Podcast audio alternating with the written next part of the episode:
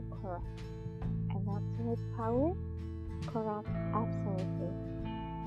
Halo teman-teman semua, aku Vidiara dan selamat datang di episode pertama Get to Know Politics and Government, Seri Good Governance, dan Komisi Nasional Hak Asasi Manusia. Nah, pada episode kali ini kita akan membahas mengenai dua hal teman-teman. Dan dua hal ini sangat berkaitan erat dengan quotes yang teman-teman tadi. Apa itu? Adalah mengenai good governance dan Komisi Nasional Hak Asasi Manusia serta perannya dalam mewujudkan good governance di Indonesia. Nah, berbicara mengenai good governance nih, mungkin teman-teman sebelumnya itu udah pernah mengenal kata good governance mungkin dari timeline Instagram atau mungkin dari seminar. Tapi sebenarnya apa sih good governance itu dan kenapa governance? Bukankah bahasa Inggrisnya pemerintahan itu adalah government ya? Nah, Sebenarnya terjadi pergeseran makna nih teman-teman. Government itu diartikan sebagai lembaga-lembaga negara seperti misalnya orang-orang di pemerintahan yang memiliki wewenang untuk mengambil keputusan mengenai kebijakan masyarakat.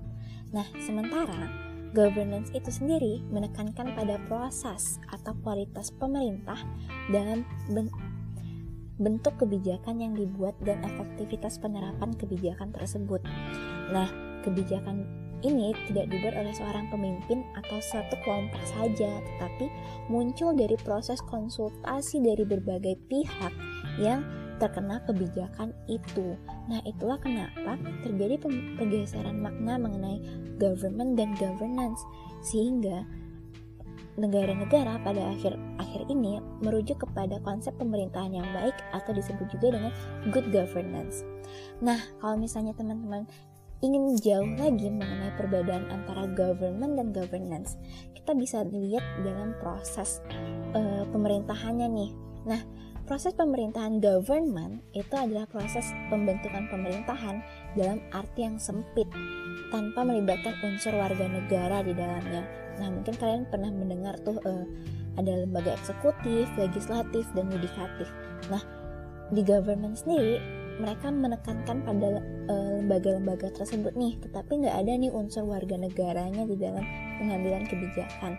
Nah, sementara untuk governance sendiri, adalah proses pemerintahan yang melibatkan warga negara dan sektor swasta. Sehingga bisa dibilang kalau misalnya berdasarkan sifat, governance itu bersifat inklusif, sementara government itu bersifat eksklusif. Nah, uh, untuk dari sisi kekuat kekuasaan atau power sendiri uh, di government itu seolah-olah pemerintah atau negara itu adalah uh, yang maha kuat gitu atau omnipotent.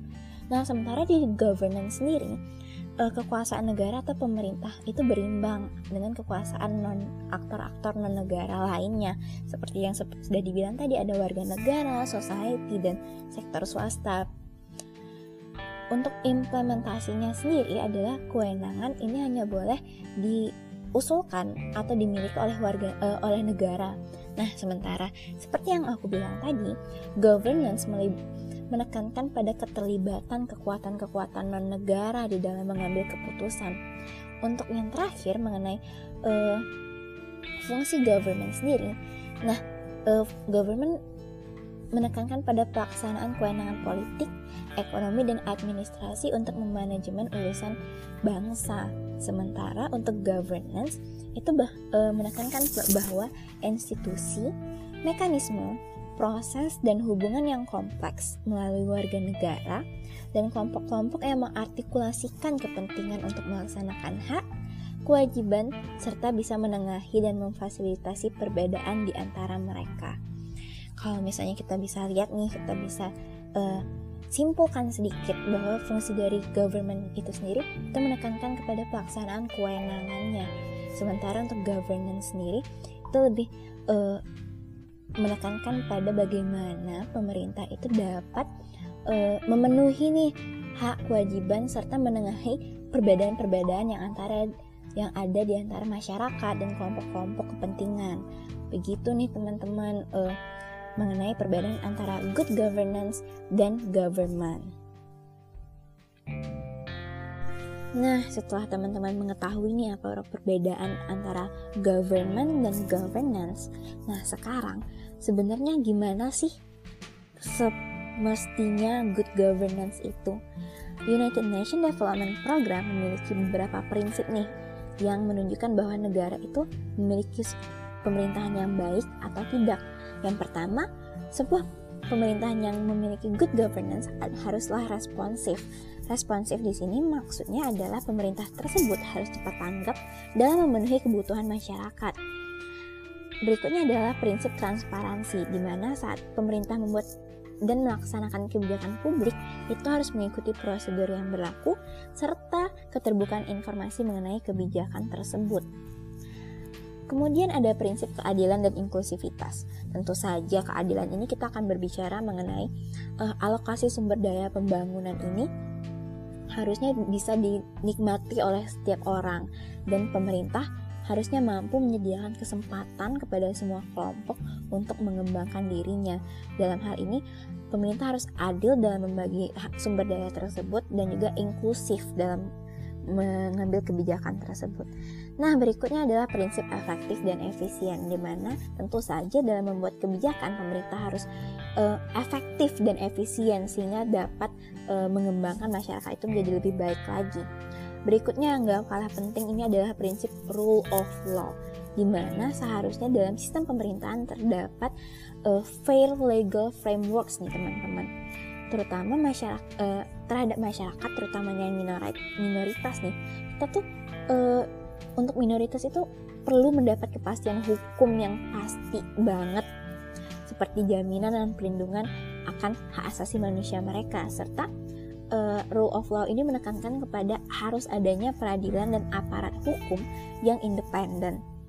Prinsip berikutnya adalah akuntabilitas. Tentu saja good governance harus memiliki transparansi yang tinggi serta masyarakat dapat menuntut pertanggungjawabannya nih jika pemerintah dinyatakan tidak akuntabel. Prinsip berikutnya adalah partisipasi, di mana dalam uh, sistem good governance atau pemerintahan yang good governance itu masyarakat terlibat dalam pembuatan dan pelaksanaan kebijakan tersebut serta partisipasi dari masyarakat itu terbuka lebar baik secara langsung maupun tidak langsung. Nah, eh, partisipasi ini juga tidak hanya mengenai mayoritas saja tetapi minoritas juga ikut di dalamnya serta eh, iklim sosial politik yang eh, mendukung kebebasan berekspresi dan berasosiasi. Dan prinsip yang terakhir adalah berorientasi pada konsensus di mana pemerintah sendiri itu harus uh, mampu sebagai mediator untuk menjembatani berbagai kepentingan agar tercapai konsensus di masyarakat mengenai apa yang paling penting. Nah, uh, prinsip ini menjamin prioritas kebijakan publik uh, seperti politik, ekonomi, dan sosial itu didasarkan pada konsensus masyarakat begitu nih teman-teman. Ada uh, 1, 2, 3, 4, 5, 6, 7, 8 8 prinsip good governance menurut United Nations Development Program. Nah setelah kita panjang lebar nih ngomongin good governance apa sih hubungannya dengan aspek yang bakal kita bahas berikutnya yaitu lembaga sampiran negara? Nah perlu teman-teman ketahui nih lembaga sampiran negara itu apa dan apa sih sebenarnya perannya dalam mewujudkan good governance di Indonesia terutama. Awalnya ini berkaitan banget sama quotes yang aku sebutin di awal. Power tends to corrupt and absolute power corrupt absolutely. Bener banget nih, kekuasaan itu harus dibagikan atau dalam bahasa kerennya itu didispersikan agar terdapat check and balances nih dari lembaga lembaga-lembaga yang menjalankan pemerintahan dan mencegah penyelewengan kekuasaan. Nah, berangkat dari paham bahwa kekuasaan itu harus didispersikan, timbullah uh, teori yang kita sekarang tuh kenal samanya trias politika. Teman-teman pasti udah pernah banget nih dengar trias politika. Kalau di Indonesia, kekuasaan kita terbagi atas eksekutif, legislatif, dan yudikatif. Namun nih teman-teman, seiring berjalannya waktu, uh, tentu saja ada uh, permasalahan dan satu dan lainnya sehingga mungkin ada lembaga-lembaga yang sudah tidak dipercaya lagi nih sama masyarakat untuk menjalankan fungsinya dengan baik atau ada kepentingan serta kebutuhan baru yang muncul dan tidak bisa diakomodasikan lembaga dalam trias politika itu. Nah, untuk mengakomodasikan kebutuhan itu dibentuklah lembaga sampiran negara atau state auxiliary organ nih teman-teman. Bedanya dari lembaga-lembaga yang uh, masih dalam bingkai trias politika itu adalah uh, lembaga itu uh, berbentuk constitutional state organ atau diatur oleh Undang-Undang Dasar 1945. Sementara lembaga sampiran negara atau LSN dibentuk dan kewenangannya diberikan oleh peraturan perundang-undangan lainnya. Contohnya nih lembaga sampiran negara kita pasti kenal namanya Komisi Pemberantasan Korupsi atau KPK. Atau mungkin teman-teman uh, kalau dekat-dekat pemilu nih pasti dengar uh, KPU atau mungkin ada ombudsman nih mungkin teman-teman uh, belum dengar ada lembaga ombudsman. Ombudsman itu apa? Cek aja. Di video IGTV aku dengan username Vidyara Maharani nah kembali lagi ke topik awal nih apa hubungannya? Good governance dengan lembaga sampiran negara adalah lembaga sampiran negara itu dibentuk untuk mewujudkan good governance di Indonesia. Contohnya nih ya, untuk, eh, untuk menjamin adanya rule of law, apalagi perlindungan terhadap hak asasi manusia, makanya dibentuk Komisi Nasional Hak Asasi Manusia. Ngomong-ngomong Komnas HAM nih, teman-teman sendiri udah tahu nggak sih apa itu Komnas HAM?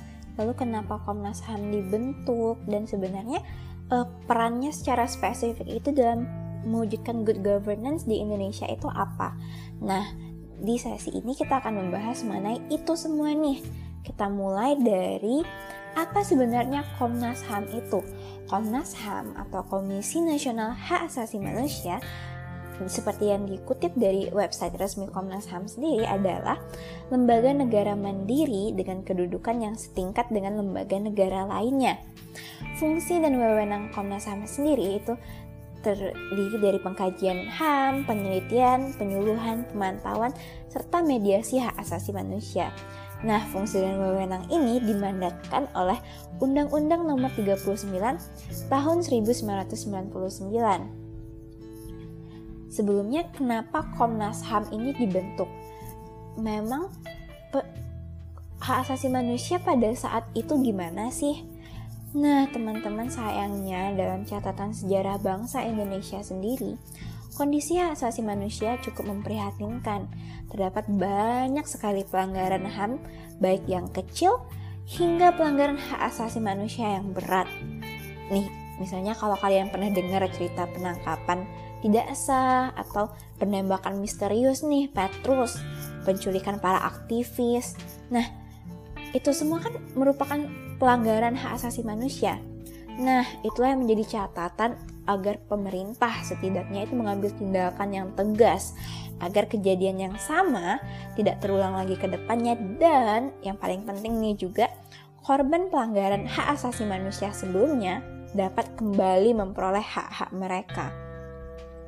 Berdasarkan hal tersebut, maka tanggal 7 Juni 1993 berdasarkan keputusan Presiden nomor 59 tahun 1993 dibentuklah Komisi Nasional Hak Asasi Manusia.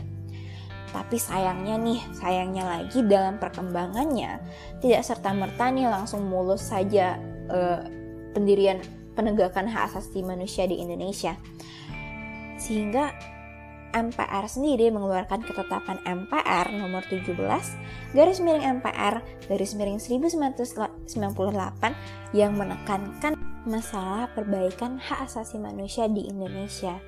Nah, lewat ketetapan itu pada tanggal 23 September 1999 dikeluarkanlah nih Undang-Undang nomor 39 tahun 1999 tadi tentang hak asasi manusia dan memperkuat dasar hukum Komisi Nasional Hak Asasi Manusia. Nah, bagaimana sih peran Komnas HAM sendiri dalam mewujudkan good government? Nah, Komnas HAM ini memiliki tujuan untuk mengembangkan kondisi yang kondusif bagi pelaksanaan hak asasi manusia serta meningkatkan perlindungan dan penegakan HAM di Indonesia guna berkembangnya pribadi manusia seutuhnya dan kemampuannya berpartisipasi dalam berbagai bidang kehidupan. Nah, pada prinsip good governance tadi kita kan udah membahas mengenai adanya prinsip rule of law di mana masyarakat dijamin hak-haknya secara hukum dan inilah peran Komnas HAM untuk mengembangkan kondisi di mana hak-hak asasi masyarakat itu dapat dipenuhi secara layak dan benar. Nah, pada prinsip partisipasi juga bahwa partisipasi masyarakat terhadap arah kebijakan negara ini kan dapat berupa ekspresi dan pendapat politik mereka nih. Nah, Makanya kebebasan berekspresi dan berpendapat itu juga merupakan salah satu hak asasi manusia yang juga menjadi tugas Komnas HAM untuk dilindungi dan ditegakkan. Ditambah lagi nih mungkin kalau misalnya kita lihat kasus yang sedang hangat-hangatnya terjadi mengenai tes wawasan kebangsaan KPK. Nah, ini mengenai ada 71 orang pegawai KPK Komisi Pemberantasan Korupsi nih teman-teman yang merasa haknya nih dilanggar dalam tes wawasan kebangsaan. Nah, jika mereka merasa haknya dilanggar, nah mereka bisa mengadu ke Komnas HAM. Di sini dapat dilihat nih e, salah satu fungsi Komnas HAM sendiri dan perannya dalam mewujudkan kepastian pelindungan hak-hak di hadapan hukum bagi masyarakat dan membuktikan bahwa Komnas HAM sendiri merupakan uh, elemen penting nih dalam mewujudkan good governance di Indonesia. Nah, kalau misalnya kalian penasaran banget sama perkembangan kasus TWK KPK ini, tes wawasan kebangsaan KPK ini dan bagaimana Komnas HAM menanganinya, kalian bisa banget cek uh, tulisan aku di Medium dengan nama Vidyara Maharani. Nah, mungkin di ini aja sih kita membahas mengenai good governance dan kita membahas mengenai Komnas HAM secara panjang lebar. Sebagai penutup nih teman-teman, aku uh, sudah berharap ini dapat menambah pengetahuan teman-teman mengenai bagaimana sih pemerintahan yang baik seperti apa dan peran pemerintahan yang baik itu seharusnya dan bagaimana lembaga sampiran negara itu, terkhususnya Komnas HAM, dapat menjadi salah satu uh, faktor pendukung terwujudnya good governance di Indonesia. Nah, ke depannya uh, aku harap teman-teman akan lebih giat lagi nih untuk berpartisipasi dalam politik untuk mewujudkan good governance tersebut. Nah, selain itu teman-teman juga dapat mengikuti perkembangan isu terkini nih yang berkaitan dengan hak asasi manusia setelah mengetahui Komnas HAM secara lebih mendalam. Sekian dari bincang-bincang kita pada sesi kali ini. Good governance dan Komnas HAM. Ingat selalu stay tune dan stay upgrade, get to know your politics and get to know your government. Sampai jumpa.